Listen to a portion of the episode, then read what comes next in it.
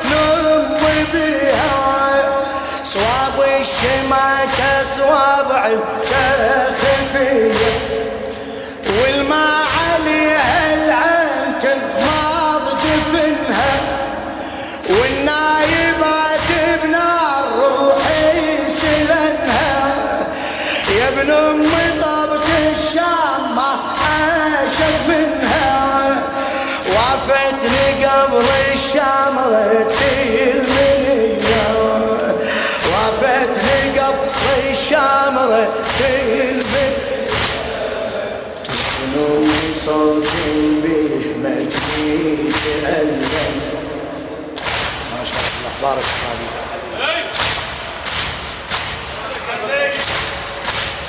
قلتم بلا كلام، قلتم بلا كلام، مأجور مأجور.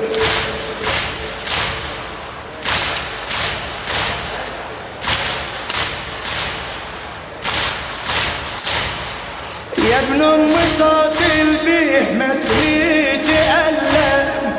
يا ابن أم ذاك يهون لكن الأعظام صوت ابن هند البيه ثغرك توسم، عين العمى ولا شوف ذي تلمسي، عين العمى عين العمى ولا شوف ذي تلمسي، وصواب فوق صواب ماضي. نعمة الباري رضيت والباري حسبي وقضيت وعدل بيه وحدني ربي ومن اليسر رديت وصواب بيه ومن اليسر رديت وصواب بيه وصواب فوق صواب ما ضيب قلبي بقسمة الباري رضيت والباري حسبي وقضيت وعدل بيه وعدني ربي ومن اليسر رديت وصواب بيه ومن اليسر رديت وصواب بيه يا ابن امي يا ابن امي عالتربان عفت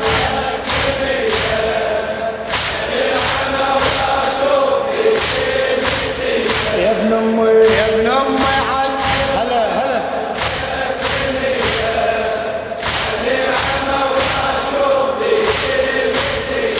حسرة بقلبي مخفية لبنها يا ابن الوالدة تتعب لبنها يا تطلب بالربا وطيبت لبنها يا والله تريد لو دنت من المنية يا تريد لو دنت من